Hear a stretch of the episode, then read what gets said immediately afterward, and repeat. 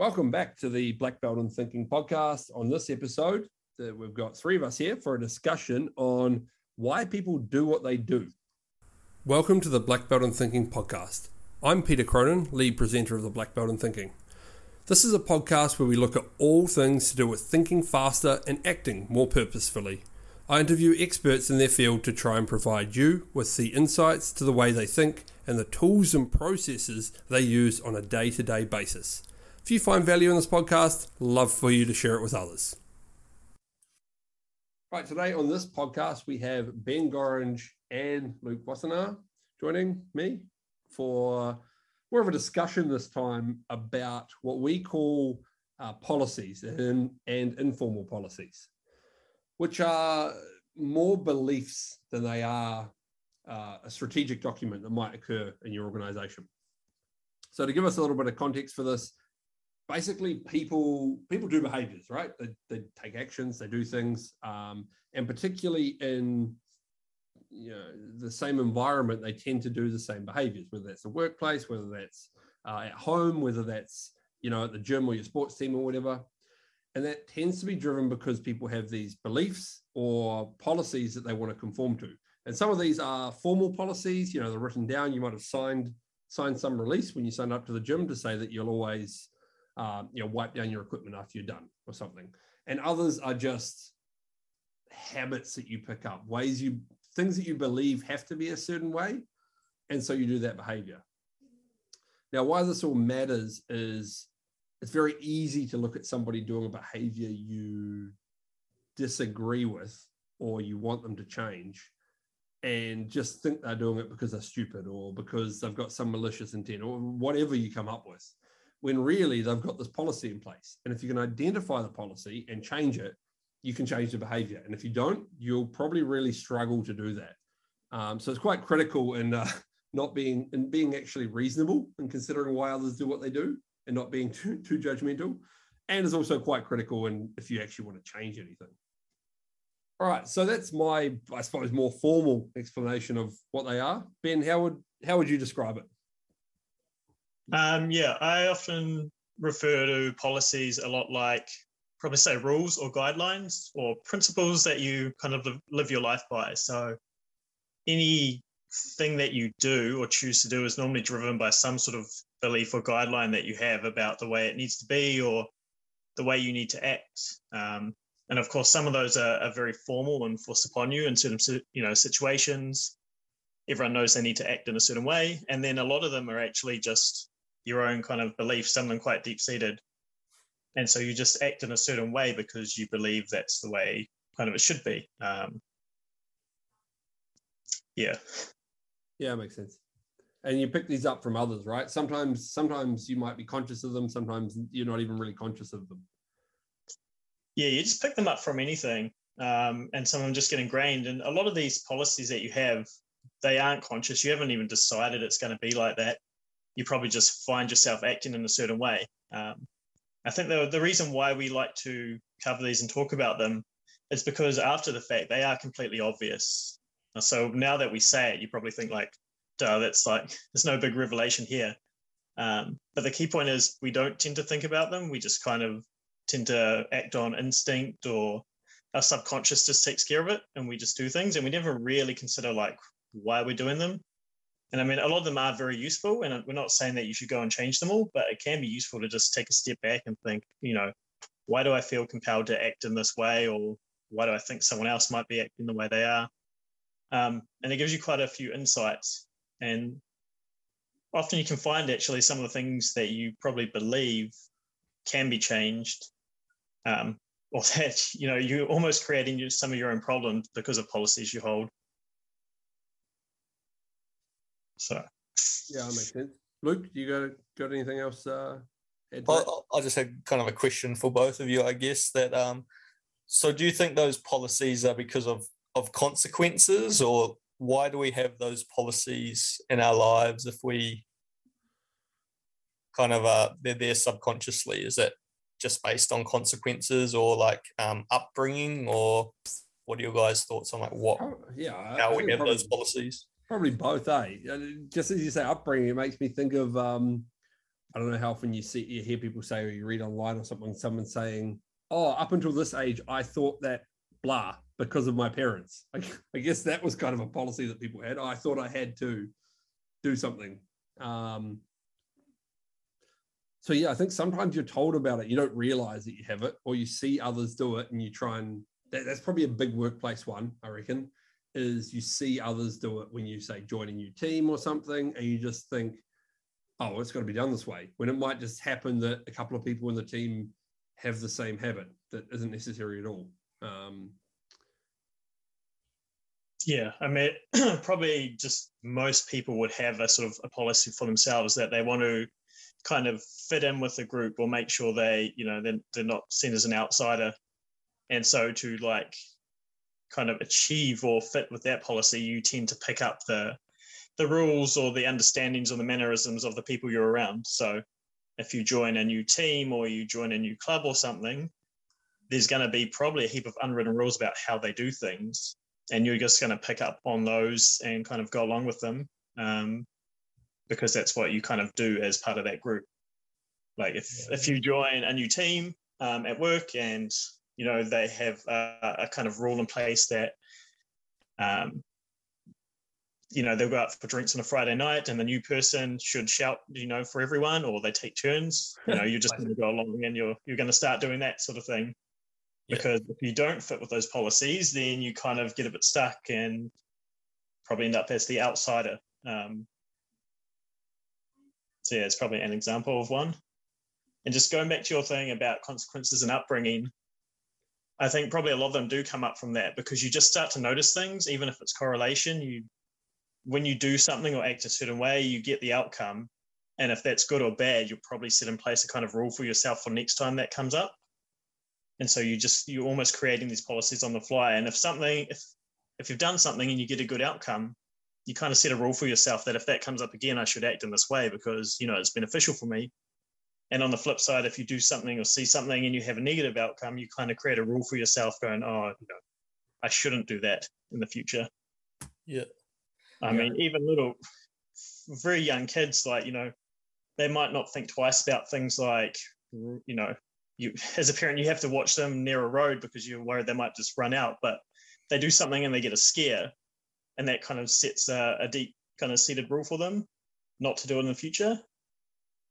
Actually, that probably reminds me. Just the other day when I was driving my daughter to daycare, she um likes to have the window down now, and she decided that she should take her favorite stuffed toy that she takes in the car with her. And while we are going about 80k, um, reach out and hang it out the window. and I only noticed because I turned back because we were about to turn. I was kind of, you know, head checking to make sure, and I can see just her hand like lean out the window and this toy like. Oh, so it's fully out there, like it's just dangling. Yeah, because you know she's small, so she can reach to pretty much her fist out the window, but it's like a um, like a, a, stuff like sausage dog type thing that she's had for years. It's like her favorite toy. She sleeps with it every night, takes it everywhere with her. Like yeah, we normally don't even it. take it out because yeah, yeah right. we don't want to lose it. Yeah, yeah, yeah. Um, but obviously, my reaction to that, she kind of saw. Um, and I wasn't really like super mad, but she could see that she had done something that she really shouldn't do, not in the normal telling off way, but she seemed to understand that you know that's quite bad. And now she just knows she even says it to me just without me prompting it that you know we don't hang things out the window. When i picked her up from daycare yesterday she wanted to put her hand out and she asked if that was okay and i said yep. And then her response is oh yeah but we don't put other things out the window eh? So she's created a new policy from that one experience about you know we don't put things out the window because she kind of can see that had a negative outcome and she can kind of see what could have happened. Because i mean if she had let go of that it would have just been gone either so lost or run over by the cars behind us. So is that her creating the policy for herself, or is that her thinking that that's your policy? It might be a little bit of both. Oh, depends when she drives with mum, eh? What does she think then? yeah, I, I think that one is her one because she understands that it could have had quite a bad outcome on her. Yeah. So, like a lot of things with kids, you, I don't know, I find anyway, um, if you tell them not to do it just for the sake of it, because you don't want them to do it, they kind of don't take it on board as much. And you get these, you know, they'll, they'll test the boundaries and stuff.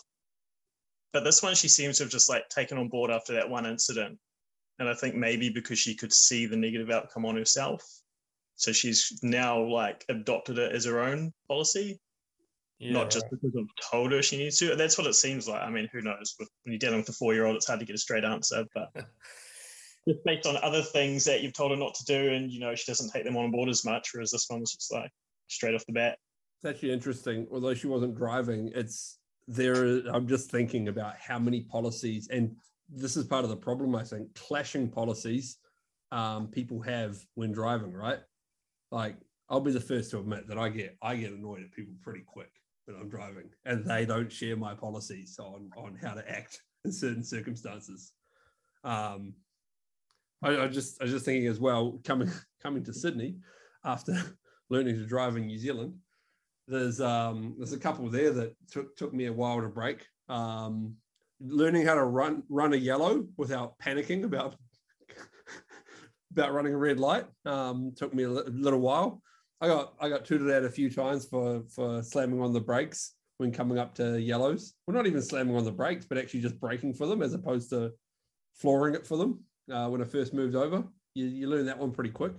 Um, but I think there's there's probably so many, like people's different beliefs about what's safe. Um, like for example, merging onto a high, uh, like on a motorway. I've been stuck behind people who go really slow to merge onto like a motorway, uh, the M5 here in, in Sydney, and so that's that's less safe.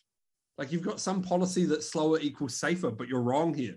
Like if the traffic's all going 100k, slowing down to enter is not going to make your situation safer. But I think they've got some policy that it's stressful to them and slower equals safer. So I'll just go slower whenever anything gets scary. Yeah. I mean, and it's easy to try and label people as like idiots or like they're almost like they're out to to just cause problems, but to them they probably think it's perfectly reasonable. You know, it's a, a dangerous situation, so we should just go a little bit slower and it would be safer that way. And so based on what they believe, they're acting, actually acting very reasonably and logically. It's just they've probably created some sort of rule in their head that maybe is not right. I think, yeah, I think that's actually a really important point you touch on. Um, given their policies, they're acting logically. There's this, there's this thing where um, people, I don't know, it's like they assume that talking about assumptions and policies, getting getting all our terms out here.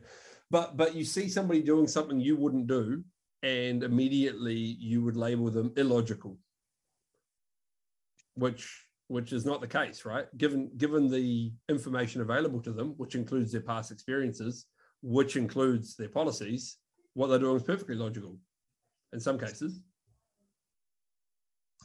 Yeah. But we we assume that what they're doing is illogical and that they're, you know, we immediately label people an idiot. I don't know how often you hear people talking about that in the workplace. They talk about other people or departments or something. Oh, they just do that because they're lazy or because they've got, I don't know. What, what are all the, the labels people put on it? No motivation, they're slackers, they don't want to do their job, they this, they that, which is probably not true for the vast majority of people. No, no, exactly. They're just following their own rules that they have kind of come up with.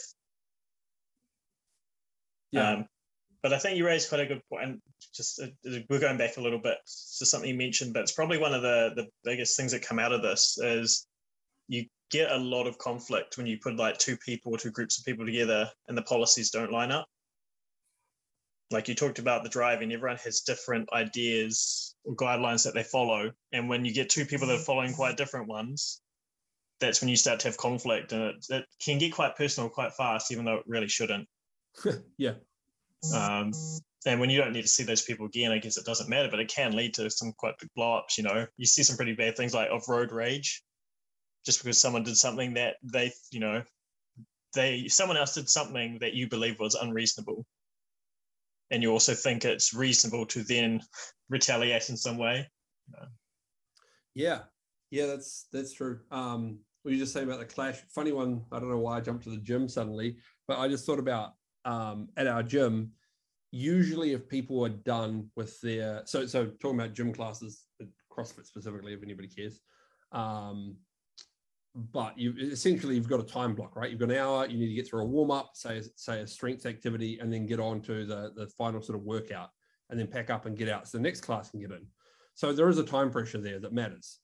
Um, and what's interesting is I don't know. I noticed at our gym, many people, I think myself included, although I feel like I'm often one of the slower ones, but once they're done with the strength activity exercise, they start packing their weights away, right? Getting ready for the next thing.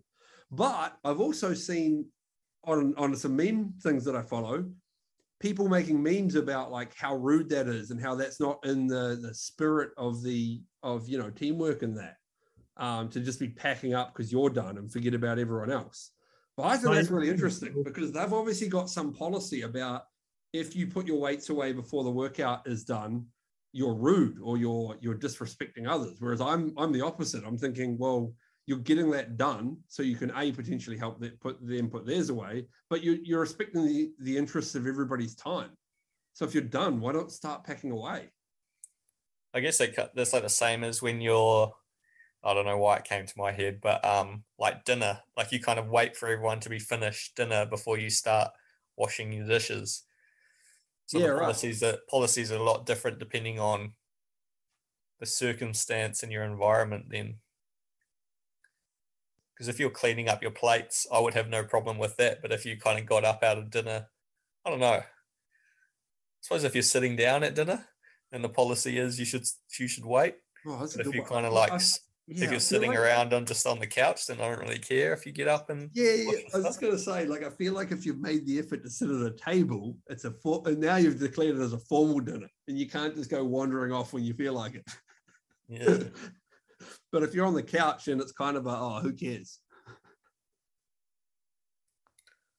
I suppose in workplaces you have that as well now, a little bit with, um, I guess some people would have it with working remotely, working online. Um, I remember just in our office, you know, when we were pre COVID, it was kind of an informal policy. I don't, I actually don't know. I might check with you that you would, you know, kind of dress up come to work, you know, like sh- little shirt, dress pants, and some nice shoes. Oh yeah, I'd wear um, yeah, I'd wear like business pants and a and a shirt, uh, like a button down shirt and business shoes for. I don't know. Probably most of the time, leaving leading up until we started working from home. I reckon. Yeah, exactly. But I, I don't know. That wasn't like a formal policy, though, was it? That you had to dress up? No, I never asked anyone to put yeah. on. Oh, the only the only exception uh, was when uh, old mate asked if he could it made the comment oh well that's cool. Once we move into our own office i can just wear track pants and stuff to work. And i was like oh. i was like oh might might want to stick to at least the jeans. He's like, oh yeah. okay. That's so i guess that part was maybe a more formal policy but the rest of it no i mean i i never never told anybody what they had to wear. I don't care. Well it's funny because i don't like i say i don't care but if on somebody's first day they showed up in like a, a a torn T-shirt or something, I might have been like, "Oh, what's this about?" Yeah, that's interesting. The uh, same well, thing now, now with COVID, I guess, is like um, dress code, what people wear on the Zoom meetings, um, and even I guess timings of work a little bit. I mean, in general, do you is the policy like what made the policy nine to five versus just work eight hours a day? You know where did that policy come from originally?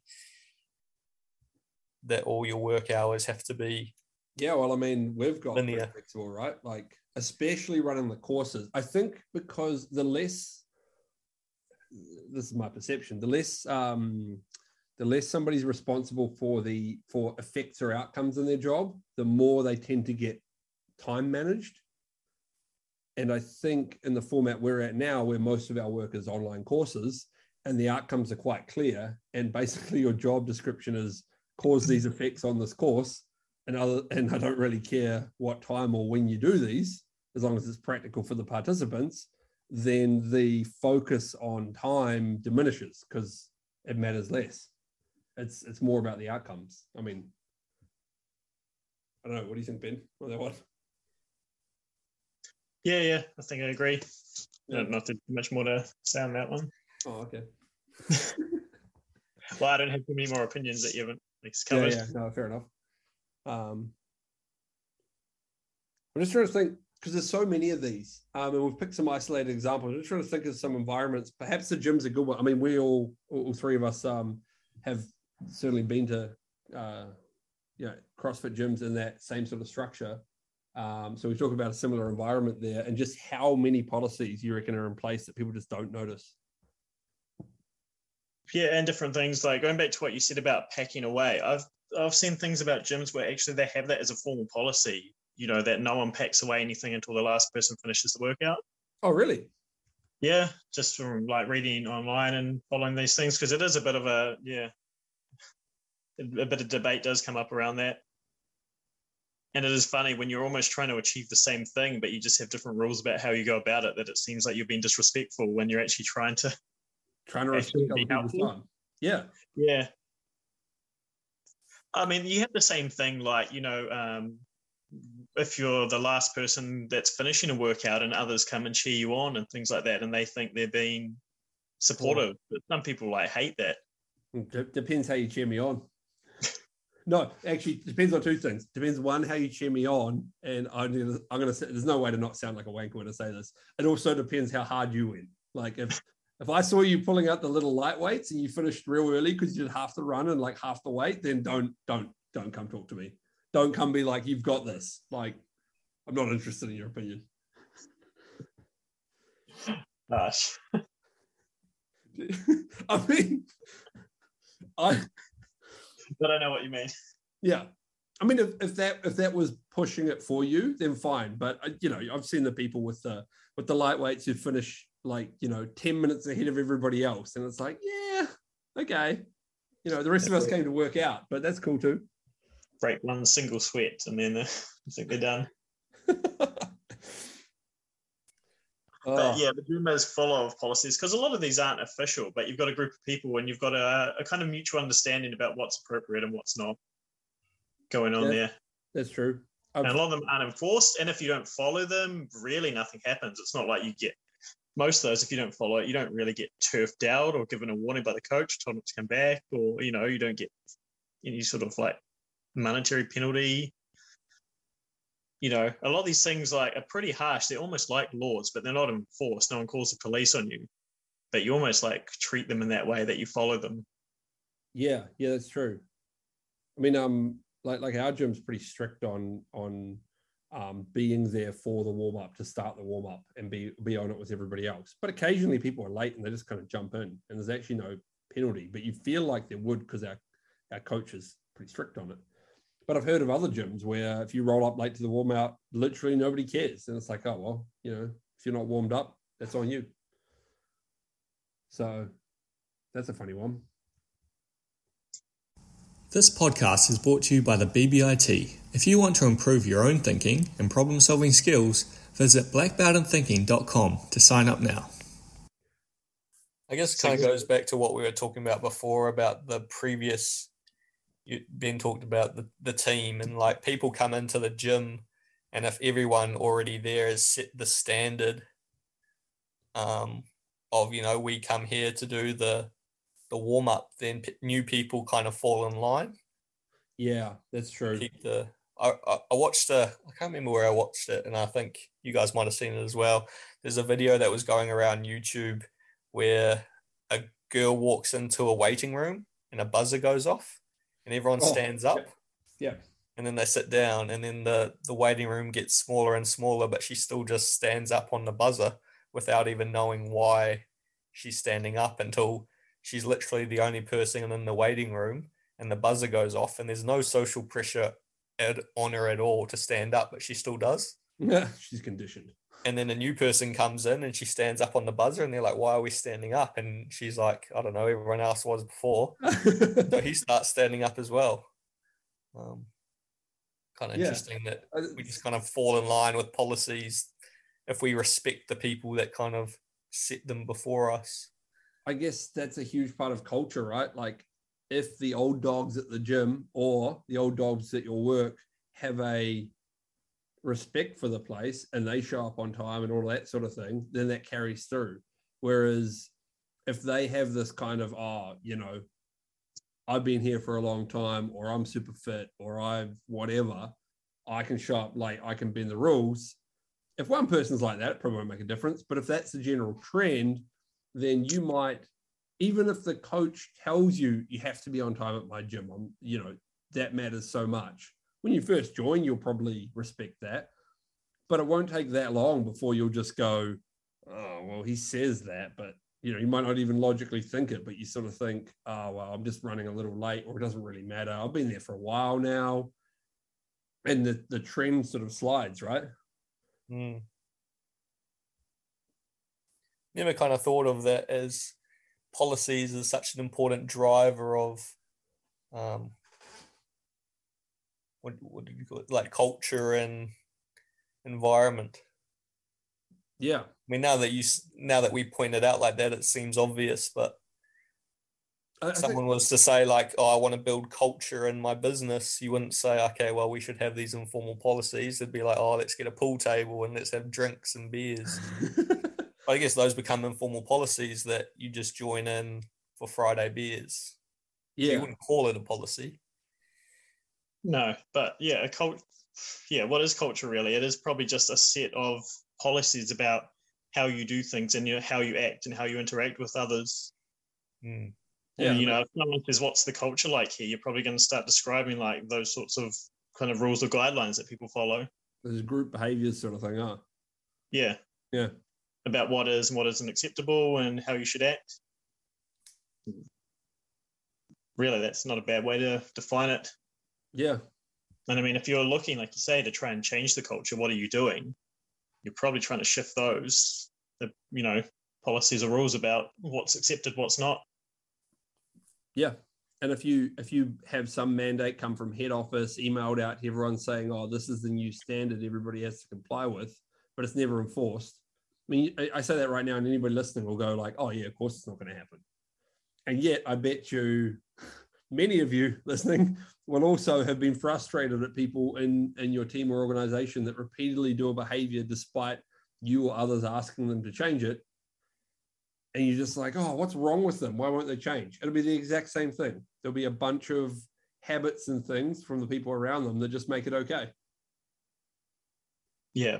Actually, uh, you touch on a real important point here because usually, if you talk to someone about policies or think about policies, you do jump to the formalized ones, which is like those, you know, policies come through from head office that you now have to do this or do that. Yep. And we're real quick to think about and identify those. And we're just not very good naturally about thinking about all those informal ones that are there. But they are mostly what's going to drive what happens. And anything new that's formal is going to push up against those. And unless it's strictly enforced, the informal ones normally win out. So if, you, if you bring a new formal policy, you don't do anything about it, and it conflicts with an informal one, the informal one's almost always going to win. Yeah. Ah, yeah, it is. I mean, it's probably just the social thing. It's the frequency. Like we, we love to talk about measures, right? And talk about how um, you know, the classic is, oh well, you might tell your sales executive that they need to keep their CRM up to date. But if you're measuring them on number of sales closed, and that's got, you know, that's got a um uh, financial incentive of, of something to do with a bonus or commission or something, then what do you expect to happen? And that's an easy one for anyone to go, oh, yeah, sure. But those are two formal things that are clashing. But just, you just go back to it again and you go, all right, well, let's say they're not commission based at all and they get no bonus from how many they close, but they're still in a sales environment and it feels like winning, right? And when you bump into someone in the kitchen, they go, oh, how does how the sales going? Well, did you close that account?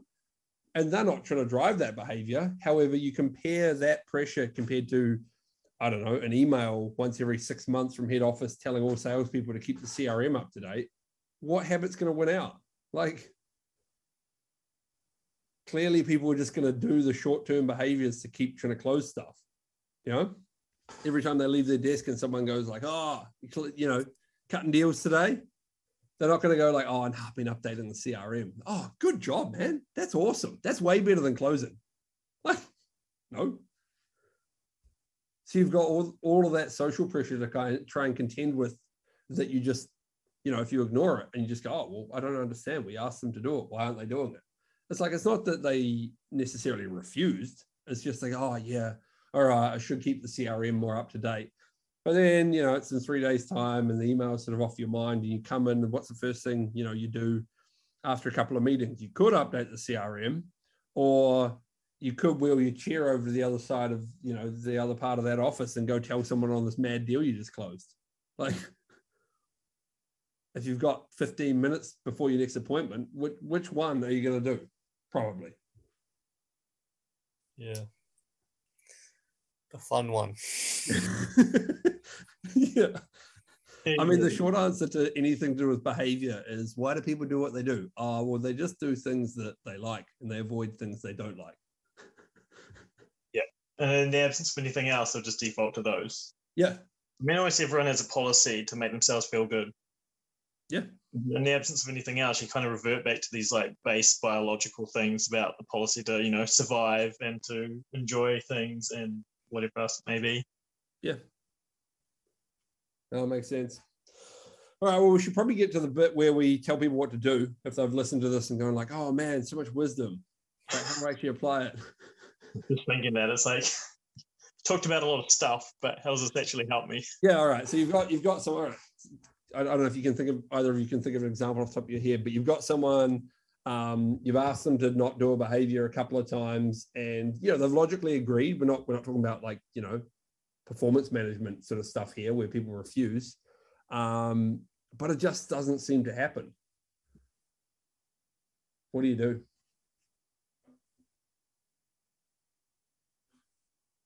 Do you want an actual answer for that? Yeah, come on. I thought you were. No, I'm, I'm asking a question. Um, well, I guess that's a point where you need to try and be more aware of what's going on in the situation. So obviously they have probably reasons why they don't want to, or something else that's more important. So really, you need to understand like if they're not doing that, what are they doing and why are they doing it? So it's just a matter of trying to break down the behavior and go, okay, this is what I'm seeing. What, given what I know about their environment or the context, what's probably driving them? And Yeah. that at least give you a bit more understanding. And then um, it, you might realize that you're pushing shit uphill a little bit. Make you're in a better position than just sitting there going, oh, I don't get it. You know, telling them 50 more times is probably not going to get you any closer to getting a change there. That's true. I mean, if you identify that, maybe it'll open you up to other solutions. If you're open minded enough, if you've got five salespeople and they won't update the CRMs, maybe you should just hire a sales admin person and let them focus on the selling that they're good at and they like doing and it's reinforcing to them. I don't know. Just thought. Yeah, I think a, a step is to like kind of identify what they're doing instead of that action that you want. Um, because it's not there, like it's not that they're just not doing it right; they're doing something instead of. Yeah. Yeah, it's key. Um, so kind of find like identifying that and identifying why they're doing that instead of what you want them to be doing is is a key step to um, trying to promote the action that you're after as well. I Yeah. just kind of think that this kind of I don't know what because it's not really a tool because it's not a specific like thing that you do. Policies are more of a concept um, or like a skill. So to me, being able to see and identify them is kind of a skill you develop over time or that you practice, and it can help you with whatever else you're going to apply. Yep. Kind of like what you'd be talking about, you know, looking for other solutions. You kind of need to be aware of them but by itself, it's possibly not a, a tool that actually lets you change much. It's probably not a great way to describe it, but you just have so much more. Once you get good at seeing them and being able to kind of deduct the um, deduce or the policies that are in play, you're just much better handled, um, much better equipped to handle a situation. You go in and you just understand what's happening a lot more, so you're much like more likely to come up with good solutions and not waste your time on things that were never going to work. Yeah. You Yeah. save yourself a lot of time there because you can just like, you know, fight your head against a wall continuously or something that it was obvious was never going to work, but you can't see it because you kind of can't see everything that's going on there. So it's kind of a, an awareness tool in a way. That's true. Um, from our experience, you know, we while we do teach people, you know, it's actual solution methods, 80% of what we teach is actually just helping people to understand the situation, right? Most smart people, when they properly understand the problem, have a bunch of ideas how to solve it. It's it's when it's unclear or they don't understand the problem for whatever reason that they end up in these situations where where it seems unsolvable. Yeah, but people in general are naturally good problem solvers because there's so many things you have to do on a daily basis where you need to work out. And I'm not, you know, they're not crazy big problems, but you know, you make so many decisions throughout the day. So people can work it out, and you usually you have knowledge in your situation. It's just a bit of a blind spot, I think, with these policies. And so once you can see them, then you have the extra information you need to come up with a good solution. Yeah, yeah, makes sense. Truthfully, um, the informal ones, I guess, with formal policies, it's a little more structured. But again, still, if you're trying to put in a formal one, you need to be able to be aware of any of the informal ones you might be butting up against. So it's more of an analysis tool than an actual like implementation tool. Yeah, in my yeah, mind, anyway. That's fair. And just um, a key part of it, just what, what Luke brought up, where not doing the behavior isn't isn't useful. So like the the sales thing, uh, let's say it's the CRM, saying not entering stuff in the CRM isn't going to get you very far. You need to actually figure out what are they doing instead. So in my example, it was, you know, trotting off between calls to talk to their mates about how well the call went or something. That's what they're doing instead. So that's the behavior that has some policy driving it. Um, yeah. Not behaviors don't work very well because it's pretty much impossible to define or, or, or yeah, analyze them. You almost need to, in some way, um, create an environment where they will adopt the policy themselves that you know the CRM is always kept up to date. I'm not sure exactly how you're going to do that, but you need to. If you can get someone to just adopt a policy and hold it as like theirs rather than having to follow someone else's, you're just going to get so much further. Yeah, that's true. Now, yes, might be a bit of a jump to get a salesperson to uh, do that, but yeah. Yeah, I don't know. So if somehow you could make a competition amongst the salespeople for the most uh, the most updates to the CRM, and I don't know, shouting lunch on a Friday or something. This is this sounds very corporate. I wouldn't suggest doing exactly that, but you know, find some way to make it make that the competition or that the interesting thing. Uh, then you might be able to start tipping the balance. Yeah, exactly. Um, I remember seeing somebody with a giant like Mario Karts on their wall, and it was for tracking something, and it was basically making a competition amongst the team for some sort of thing. I can't even remember the context for this, but everybody had a Mario Kart and a reset each month or something like that. But like that's an example of making it compelling, right? You're like, all of a sudden it's gone from this annoying thing to oh now it's this fun thing on a wall. Um, and it's it's not even necessarily, or maybe it was part of the performance requirements in the first place, but it wasn't getting done. But you just make it interesting and fun, and all of a sudden people go like, "Oh, Uh, I have this policy of of wanting to win." I mean, everyone loves a competition and loves winning. Can turn almost anything into like a sport these days that people want to watch because as soon as it's, you know, it, it gets interesting as soon as people are competing yeah. And especially if it's something that you're competing in, and as long as it's like reasonable for you to win, or at least have a chance at winning or beating someone else, you do get invested in it. Yeah. Like that, that's like a base kind of informal policy that people have is they do try and win and try and beat others. And so, yeah, you can turn almost anything into a competition and have people actually get a lot more invested in it. I mean, how many like reality shows do they have now about things that people probably wouldn't have really cared about, but they oh. just get addicted to them?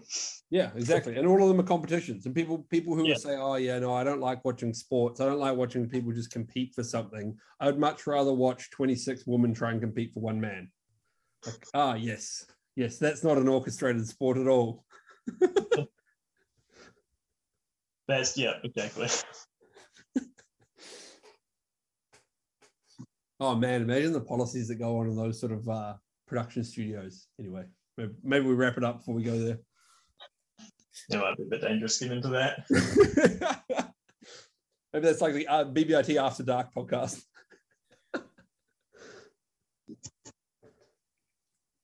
All right. Well, I think that's a pretty good summary. So if you're listening along and there's something that's annoying you that somebody else is doing, um, yeah, basically look at what they're doing and then think about what they're doing instead of what you want. So, what are they actually doing? If you walked in on them doing whatever it is, what would it look like? So, you're actually getting a behavior there. And then, yeah, you just need to obviously have a think. Maybe you need to ask some others, or you need to, you know, spend a bit more time in their environment, or whatever it is, um, to figure out, well, what would compel that behavior? What do people believe they should be doing? Or what do they believe is true that would make that behavior logical? So winding right back to the start, we said if the if people are, if people are acting in accordance with their policies, then they're acting logically. That's that's a fair thing to say. So, what are the policies that must be true that make that behavior logical, essentially? And uh, then figure out what you can do instead to change it. I suppose that's uh, that's really it you've got to you got to change your own policy of just assuming that people are, are stupid for a start. So you know that's uh, that's step one, and then once you've done that, you can actually uh, influence it. All right. Thanks for joining me, guys. Well, happy to be on. Yep. All right. I'm sure I'm sure I'll have you back in, in not too long. All right. See you, everyone.